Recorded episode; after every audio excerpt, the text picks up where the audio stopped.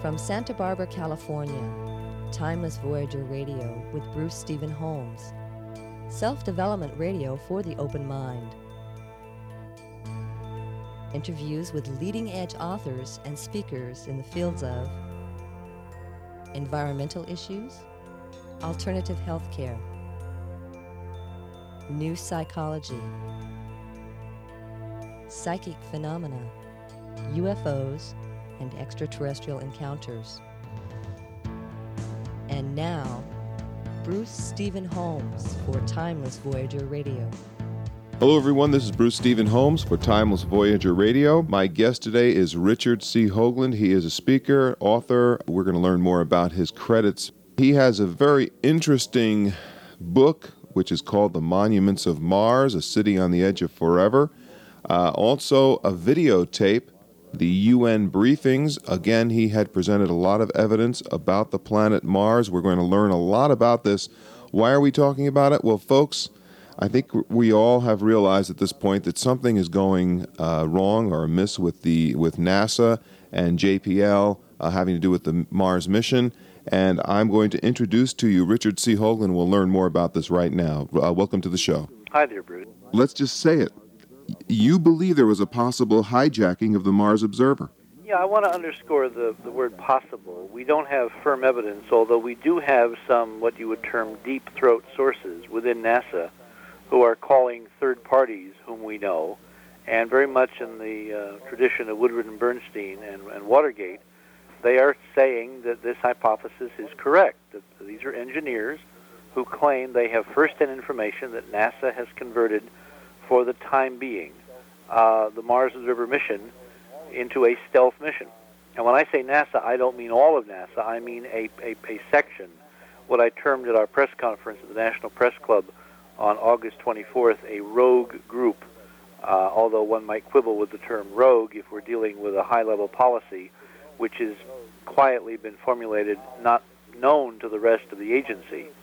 Uh, but be that as it may, we are attempting now vigorously to pursue and to verify technically that this, in fact, is what has occurred. If if the Mars observer is not dead, you know, it's not dead, Jim, to quote a line from Star Trek, uh, and it's out there transmitting data to a secret NASA downlink site, then technologically we can track it, we can find it, we can hear it. The question is is anybody willing to listen? Are they willing to put the equipment into operation which could intercept the signal simultaneously and reveal, if in fact this is occurring, what would be the biggest scam in history? All right, so now I guess the uh, thing that we should do is backtrack a little bit then to present some information to listeners who may not be aware of your findings. So why don't we just start out with with the the uh, idea that you uh, have written a book and, of course, have presented to the UN and many other uh, NASA engineers and, of course, the rest of the world uh, information about the planet Mars and uh, some of the uh, uh, different artifacts that you believe are there. Why don't we tell the listeners about that?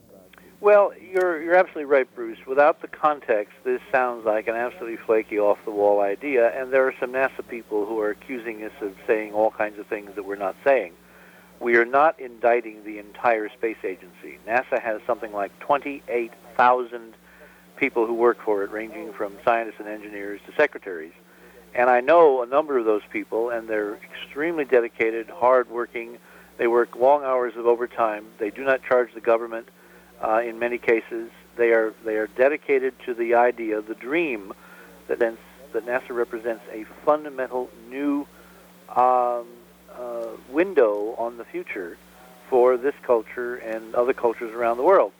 Well, I'm to the agency, which has somehow wrested control and direction from the precepts of the NASA Charter, and now through a very careful history of documented uh, diversions.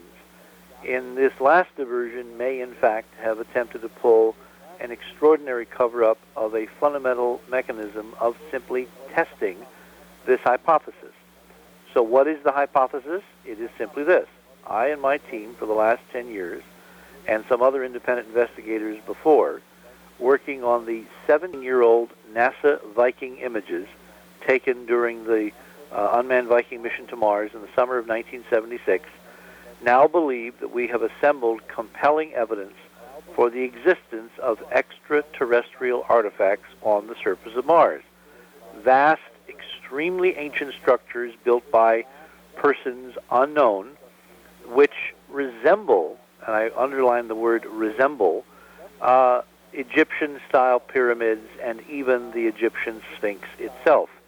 There appear to be sphinxes now on two worlds one on Earth, on the Giza Plateau in Egypt, well known to, I'm sure, everyone listening to this, this show, and the other, perhaps not so well known, located at a location on Mars called Cydonia in the northern Martian deserts, which is a mile long, 1,500 foot high effigy to something that not only looks remarkably sphinx like, but in fact looks like us.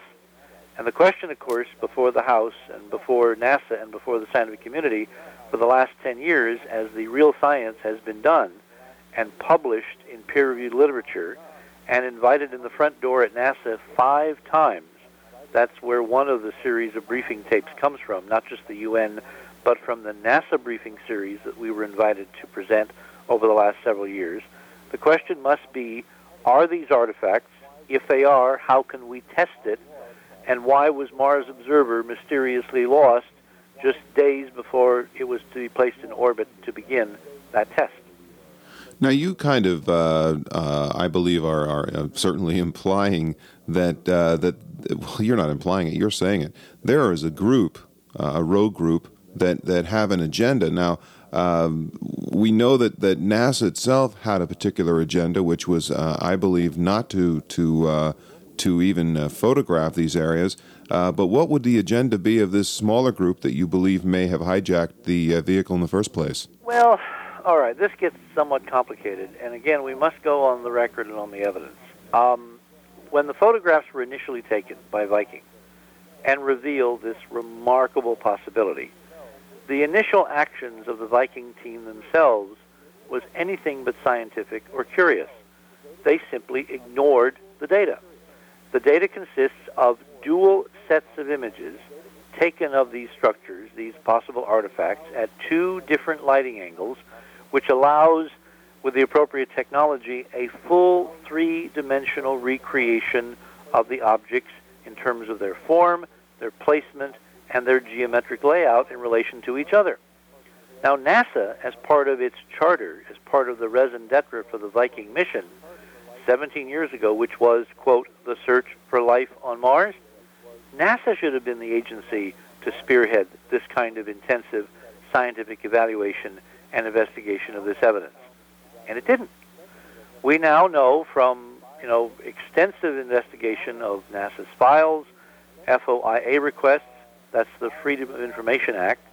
Uh, and a year long independent study of NASA's actions by a California scientist, an epistemologist, an ethicist, an historian of science, a philosopher at Sonoma State University, Professor Stanley V. McDaniel, former chairman of the department, who a year ago this month launched his own independent investigation of this entire charade his evidence indicates that NASA from the beginning simply did no science. Nothing. Nada. Yet. And the question, of course, you got to ask is why? If NASA is going to the American people, to the American Congress, and asking for a billion dollars to search for life on Mars, you would think if they trip over the evidence that it would behoove them to follow up and do some science on the question of life. Instead, the record shows NASA has done nothing except prevaricate, stall, give out misleading information, uh, lie about actual evidentiary materials, the existence of photographs that ostensibly disprove that these objects are, are there. Uh, those photographs do not exist. They have never been produced. No one can find them. Instead, on the record, there are sets of photographs which, when properly analyzed and, and uh, published in peer reviewed scientific journals, confirm that whatever their origin, the monuments of Mars are indeed face like and pyramidal. And then, of course, we get to the question of origins. So, from the beginning, there is a strange pattern, Bruce, of misleading uh, actions and statements, which in any court in the land would raise red flags and raise the possibility that somebody here is not telling us the truth, and on the part of some within NASA, there has been an effort to manipulate this data, to manipulate the rest of NASA and the scientific community away from the data, and to manipulate the, the verification. That is on the record. That is fact now. There is no dispute that these events occurred, and you got to ask yourself: Are they simply so dumb that they keep making the wrong uh, er, decision, making mistakes, or is there an agenda?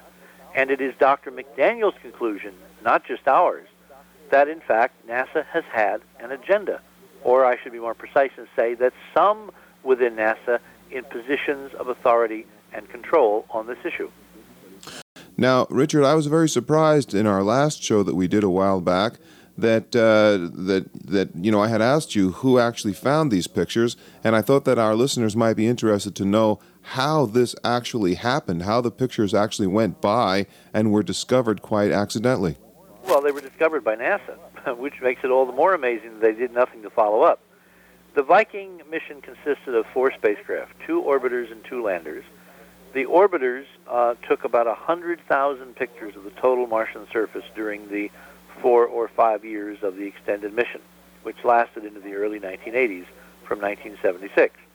The landers were landed at two widely separated points, took soil samples, conducted atmospheric analyses, and radioed home a rather confusing set of readings that basically have left us in the dark regarding the presence or non-presence of microbial life in the Martian soil.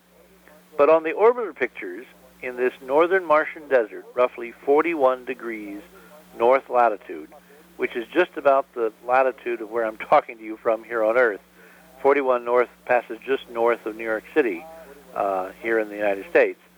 Uh, the, the Viking orbiters photographed this stunning collection of very interesting things.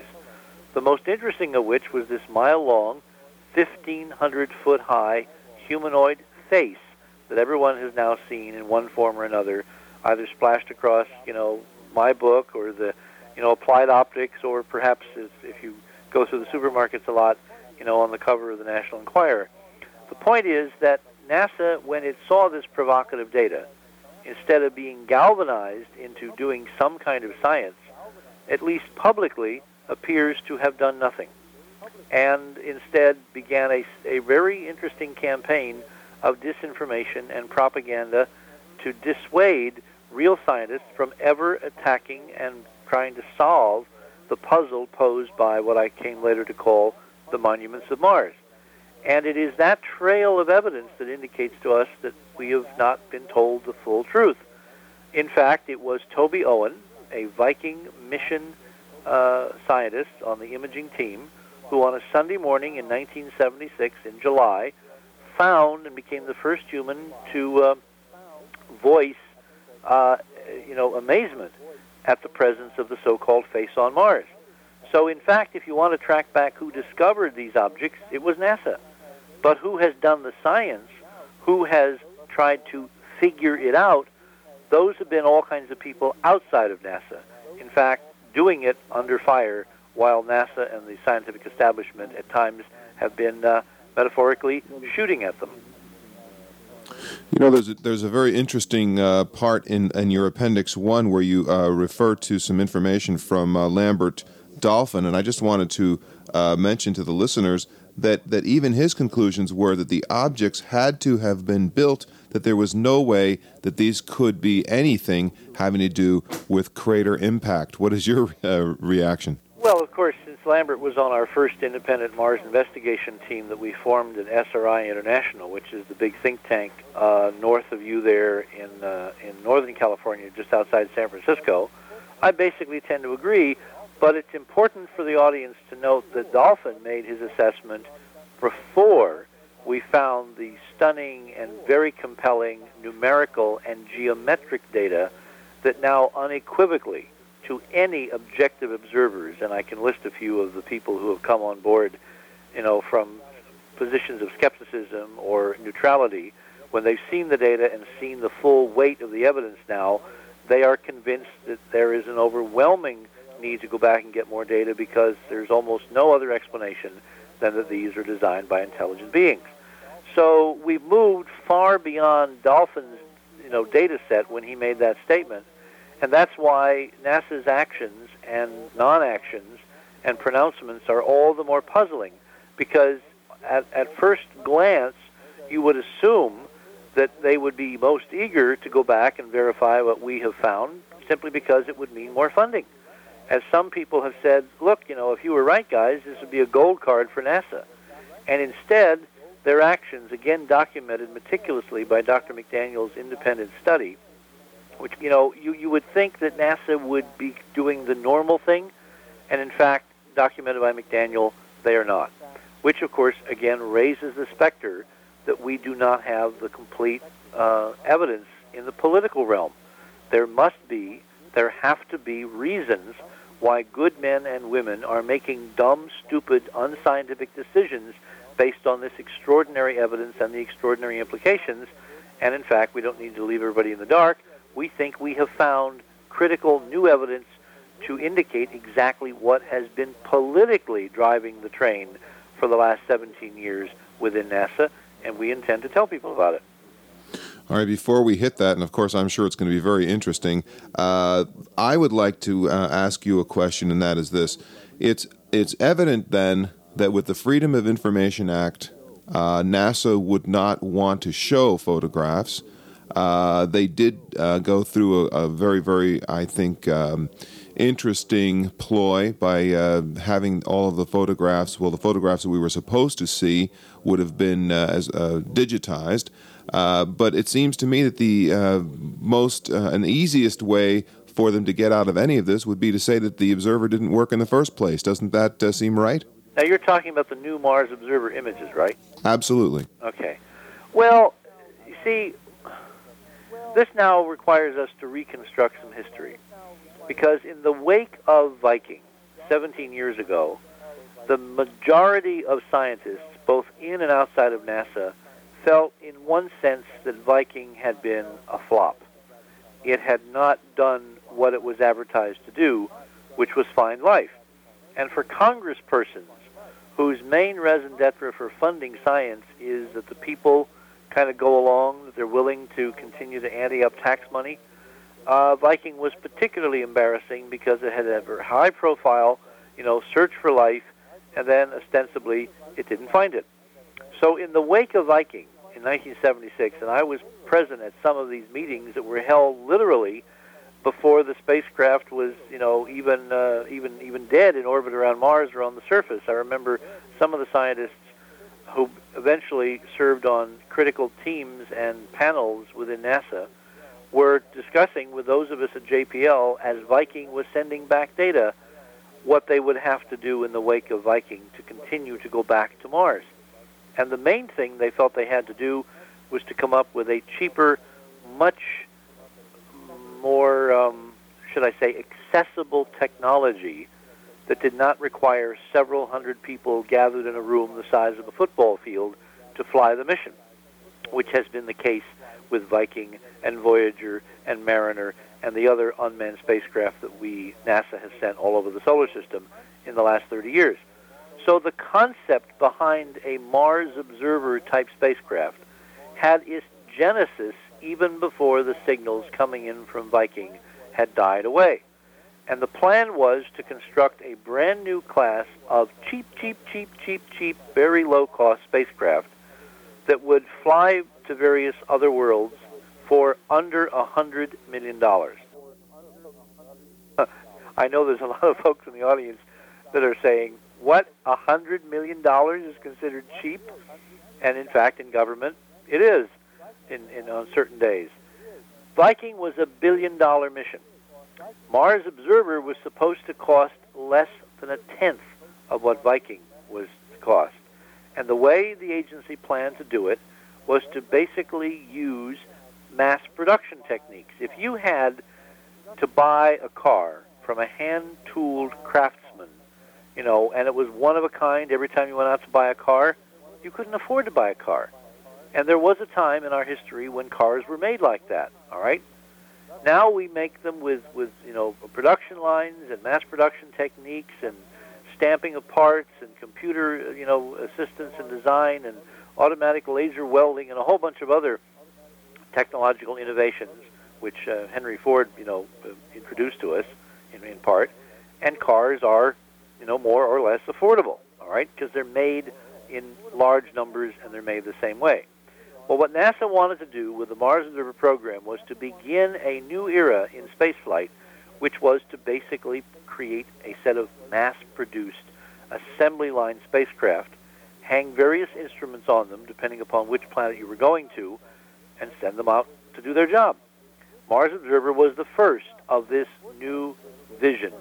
And unfortunately, as things in government tend to do, the price tag over the years kept creeping up and creeping up and creeping up so that finally this brand new spacecraft that was supposed to save us so much money wound up costing $980 million, which for those of you guys with calculators, you know, is it's just a shade under 20 million bucks shy of a billion dollars. So what did we really save?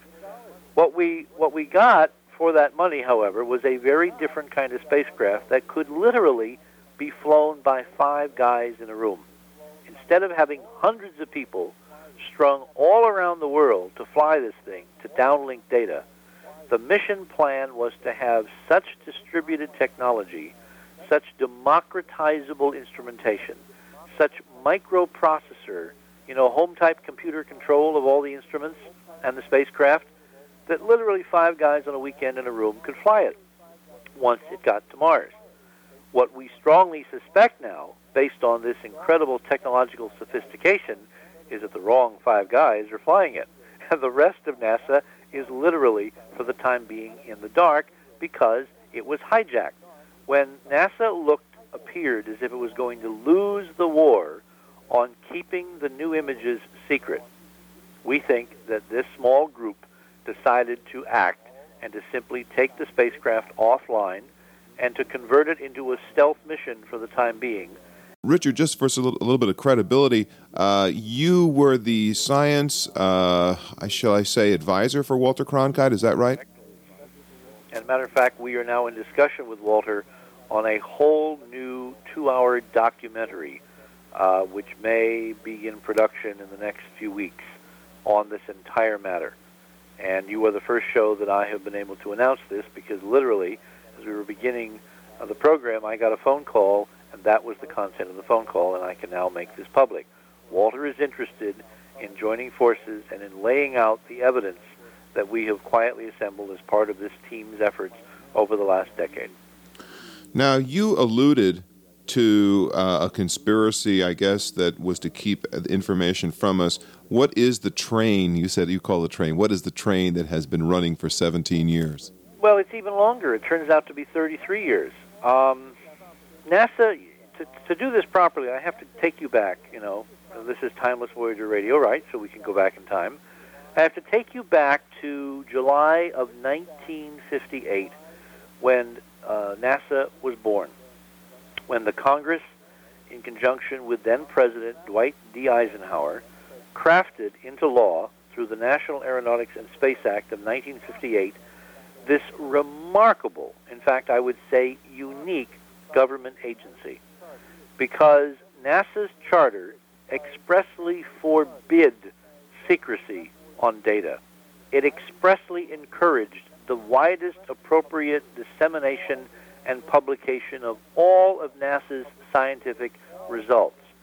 It was acknowledged that there would be some times when NASA would be working with the military, with the Pentagon, on, on military programs, and therefore means and methods and technologies would have to be kept secret in light of national security interests.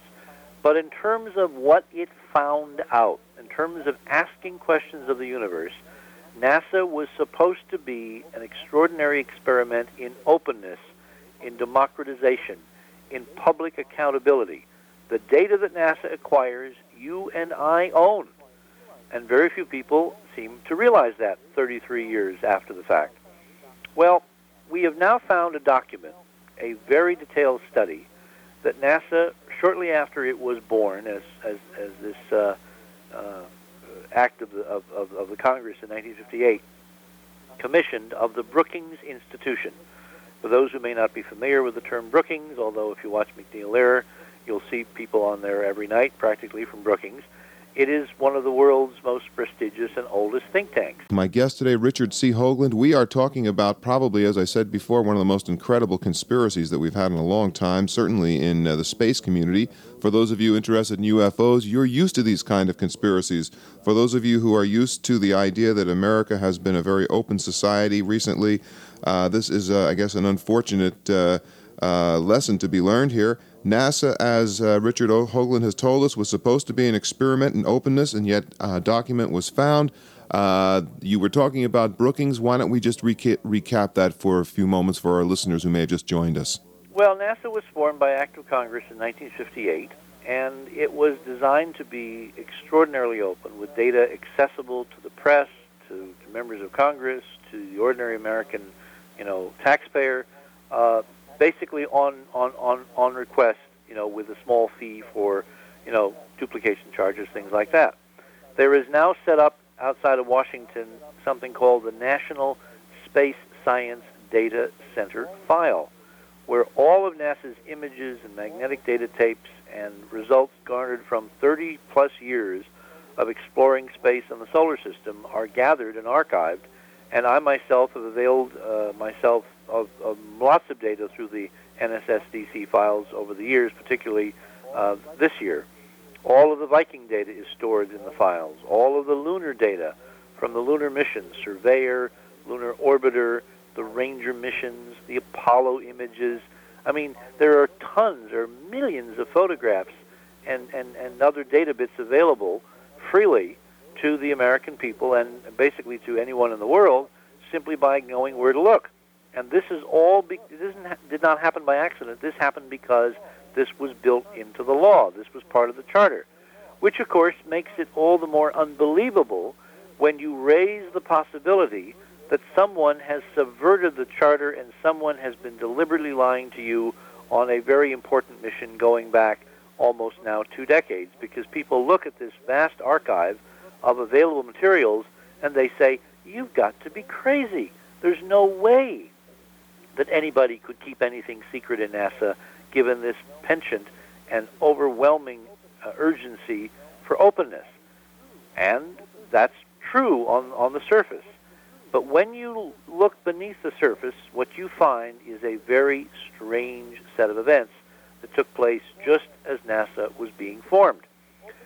In the opening months, this group in NASA, this uh, long range, uh, this Committee on Long Range Studies, it was called, turned to the Brookings Institution to basically define what NASA was to become. Remember, at this point, NASA was five guys in a room, and they basically didn't have a clue as to how to put together a civilian space agency or what the impact of potential studies that the agency might carry out might have on society. So they turned to Brookings, and for over a year, the Brookings people managed a set of colloquia and discussions and focus groups encompassing between two and three hundred experts in all kinds of, of areas of, of life, ranging from law to architecture to space science to engineering to materials to economy, uh, all across the board. People of the caliber of Margaret Mead, uh, who was a very well known anthropologist of, of, of the time. Uh, people like the head of the Harvard Business School, the head of MIT, uh, the Legal Affairs Council for the United Nations, on and on and on. These were very important people in their fields, and they were brought together specifically to lay out an agenda for the National Aeronautics and Space Administration for decades into the future. We have now found a copy of this document. Federal archives um, all over the country, so you can easily find a copy of your own. It is it is called we, we are calling it the Brookings Report, but it actually its formal name is Proposed Studies on the Impact of uh, the Uses of Outer Space for Human Affairs, and uh, you can find it uh, either that way or you can call us at the Mars mission, and we will you know point you in the right direction. It basically was a blueprint for what NASA was to become and for the possible impact of NASA activities on the entire world. And one section in particular is very interesting and important, and it deals with the potential impact of the discovery of extraterrestrial. And what is amazing is that in this document, on page 215, it forecasts that someday NASA probes might discover artifacts left by other civilizations on planets all around the solar system. And it lists three possible places to begin to look the Moon, Mars, and Venus. Well, of course, the science of the times has now moved on, and Venus is excluded for a variety of reasons. But the Moon and Mars are still very viable candidates. And uh, what's amazing to me is that this was calmly and rationally discussed by a NASA document, by a group of NASA consultants, without the vitriol and the name calling and the finger pointing that we and our team have been subjected to over the last 10 to 17 years by claiming that possibly the Viking data is in fact this kind of artifactual evidence. What's really interesting then, Bruce, is that the document goes on to discuss the possible impact on the world of this kind of discovery.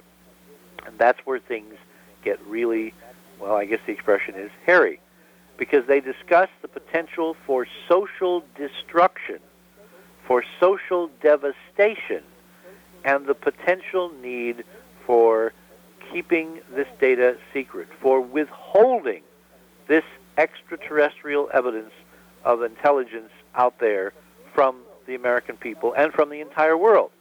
Now, what's extraordinary is that in this document, which was penned before the ink on the charter was dry, we have the foundations of an extraordinary hypocrisy.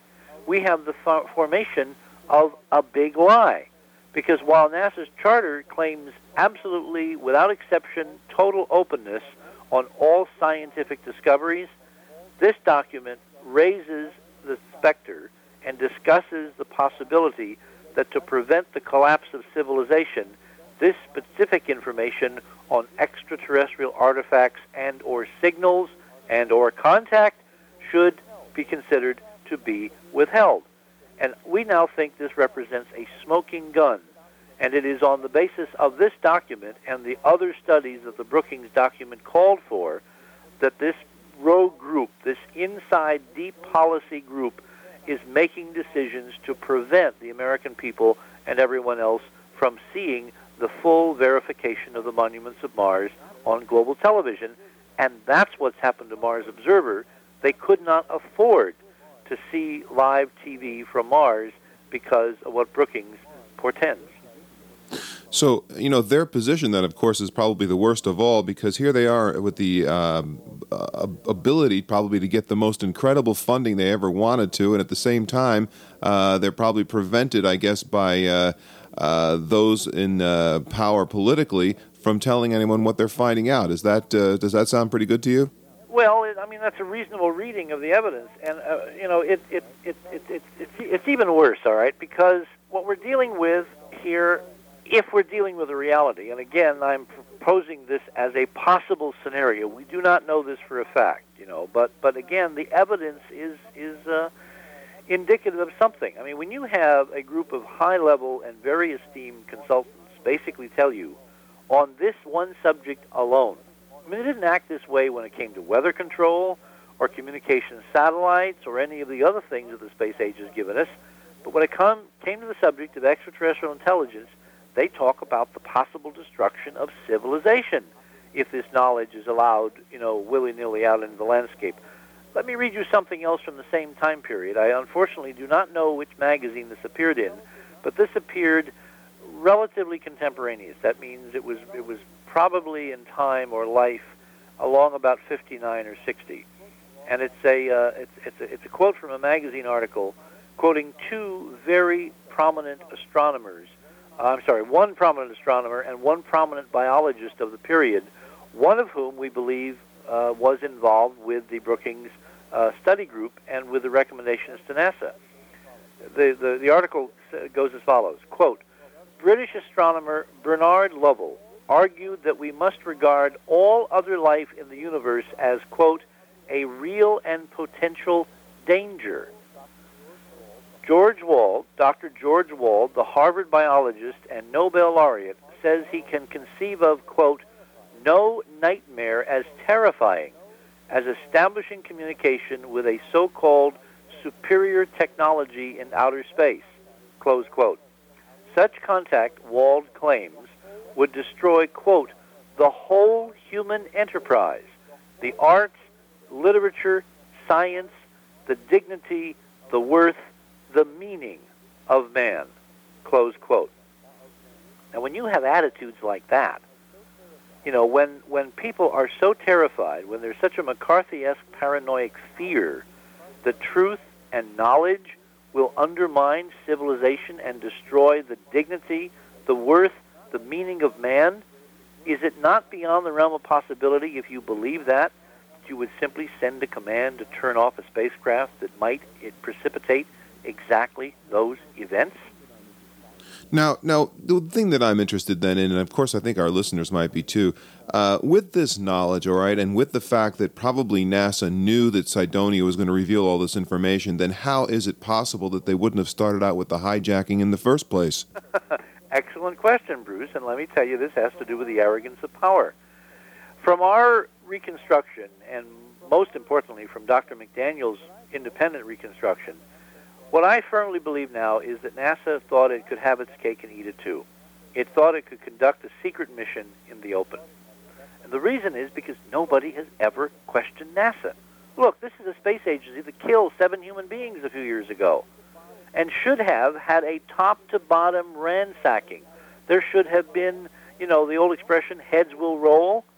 Well, the only heads that rolled were the heads of the seven astronauts who died in the Challenger explosion when it was proven by the um, uh, you know uh, commission, the presidential commission, that there were massive and egregious violations of safety, of protocol, of communication, of engineering, you know, forethought, and there was a political expediency to simply launch the damn thing on some kind of an arbitrary schedule without paying proper heed to the engineer, like the like the hero from Thiokol, who desperately, at the at the risk of his job, tried to get them to postpone the launch that morning. Well, if you will glibly risk the lives of seven astronauts, seven human beings, when you claim that the highest priority in the agency is the sanctity of human life and the astronaut's safety, if you'll do that, if you'll compromise that icon, is it not conceivable that there are many other things that you claim are of importance and value, like openness and honesty, that you might also sacrifice? If you think that the downside is the the future well-being of all of civilization, the dignity, the worth, the meaning of man. In fact, what I think happened is that from 1976, and again, this is a scenario, I do not have all the facts yet, but from 76, these photographs basically languished in a drawer. It wasn't until the early 80s when our teams began to make waves and discuss with the president's science advisor, uh, George Keyworth, and others, and people on Capitol Hill that NASA even realized in large measure that it had this data within its own grasp. It was at that point that I think there was the beginnings of a plan to go back for very bureaucratic reasons, for very turf protective reasons. You know, NASA is an agency, right? If NASA is the last guy on the block to have data on ETs or ET technology or ET artifacts, then NASA has to catch up. But how does NASA catch up when it is this incredibly open agency where everything it does is subjected to the glare of publicity? Answer NASA artfully lies. NASA sends a mission to Mars with an exquisite camera, and for the first time in its history, NASA embargoes all the pictures. So instead of having live television, as we had from every previous mission, NASA was intending to fly Mars Observer and to dole out a few selected pictures to reporters and to networks and to wire services that it would choose, and everybody else, I guess it presumed, would simply not give a damn. What was really important, I think, in, in deciding the fate of this mission was when we, the Mars mission, outside the independent team which I've been leading, and the political constituency in terms of Mars mission members and members of audiences such as yours, began to write letters by the tens of thousands and call their congressmen and, and talk to the networks and make such an unholy fuss that NASA saw the handwriting on the wall. It saw that it would be unable to carry out its original extremely arrogant game plan, which is to conduct a secret mission in the open. Because up until then, nobody had seriously questioned NASA's word, its authenticity, its credibility, or its consonance with its own charter. And what is really telling Bruce is that the morning of August 21, two days before the Mars orbit insertion, I was scheduled for a debate on national television on ABC's Good Morning America with Dr. Bevan French, who was the Mars Observer program scientist from NASA headquarters. And the two questions that I and my host kept asking Dr. French, which he did not have answers for, were A, why aren't you going to target the Cydonia objects for new pictures from the spacecraft? And B, why aren't you going to release all the pictures live as you've done on every previous mission? And he simply sat there repeating the same non answers over and over again, looking as guilty as my dog guilty. And when that program was over at 11 o'clock sharp, New York time, that is when NASA made the official announcement that it had lost the Mars Observer spacecraft. When we began to receive invitations to brief NASA, we had the forethought to either bring our own camera crew or have NASA tape uh, the proceedings. And in some cases, uh, we were able to get our own tape. In other cases, NASA provided us a tape. Again, most of the system is honest, Bruce. Most of the system thinks it's doing what the charter says it should be doing. It's only a few people somewhere near the top that we think have bent the rules drastically and are preventing the rest of NASA and the rest of the American people from seeing what they deserve to see.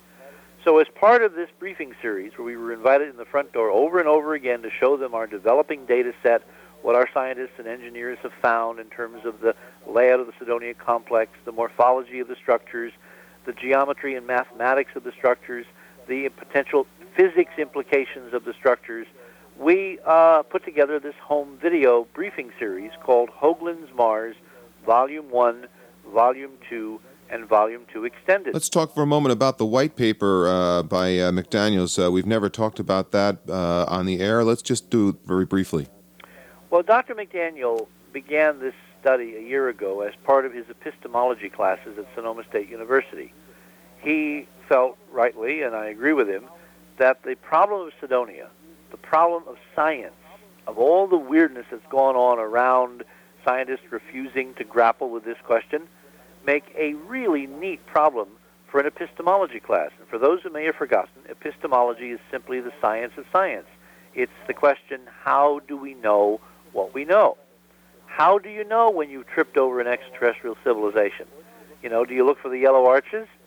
or do you look for something more subtle and more sophisticated and more lasting and more general that intelligent societies or intelligent beings, given the necessity of reworking the material world, will have to leave you in the form of artifacts or structures or, or, or things like that.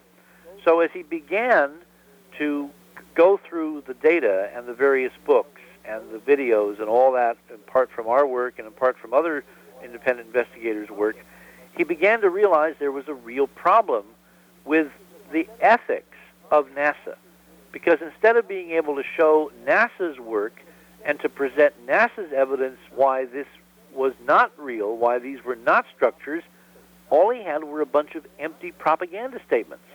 So he began to dig and to dig, and he began to think about writing a paper. It was going to be called Mars Brief 1 initially, and it turned into a year of unpaid labor of phone calls and document searches and, and extensive discussions and calling NASA and reading the record and getting letters from congressmen and, and, and other people in the grassroots and putting together an extraordinary trail of evidence for a very high level, frankly, deception on the part of NASA on this critical, fundamental, seminal issue. And as he says, some pretty good science on the part of the independent investigators. That document now is about to be published. We're making it available. He is making it available to the general public, almost 200 pages. It's three or 400 uh, footnotes and references detailing conversations, documents, congressional correspondence, the Brookings document, all of the things that he has found that indicate in sum total that your space agency has not been living up to the charter on the most important discovery that NASA could ever make in its entire history. On, on, on essentially the subject for which NASA was formed the search for extraterrestrial intelligent life somewhere in space accessible to our technology, funded by the American taxpayer. And it's that document that I strongly recommend you get and read because, most important, it is independent. I have never even met Dr. McDaniel, although we have had hundreds and hundreds of hours of conversations on the phone, uh, as he has with many of the other investigators and with NASA people. But most critical, on Friday morning, the morning before the spacecraft was lost on Saturday night, before my Sunday morning appearance with Dr. French, Dr. McDaniel had hand delivered to Dr. French in Washington by courier a copy of his seminal report.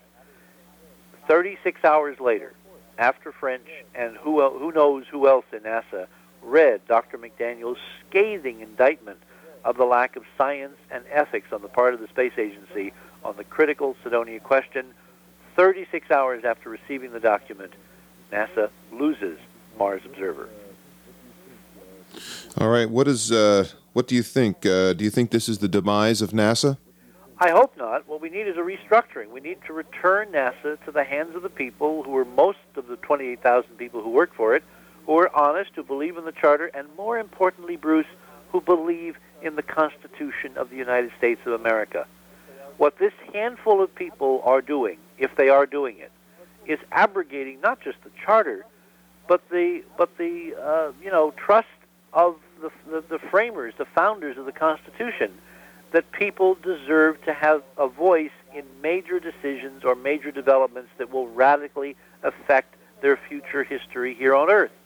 If we have found artifacts, if we have found evidence of an intelligent species right next door, accessible to our technology, accessible to manned and peopled missions going back in the future years, then everybody, not just in this country, but in the world, deserves to know, to go through the evidence, and to be part of the decision making process for how to go back and acquire more evidence.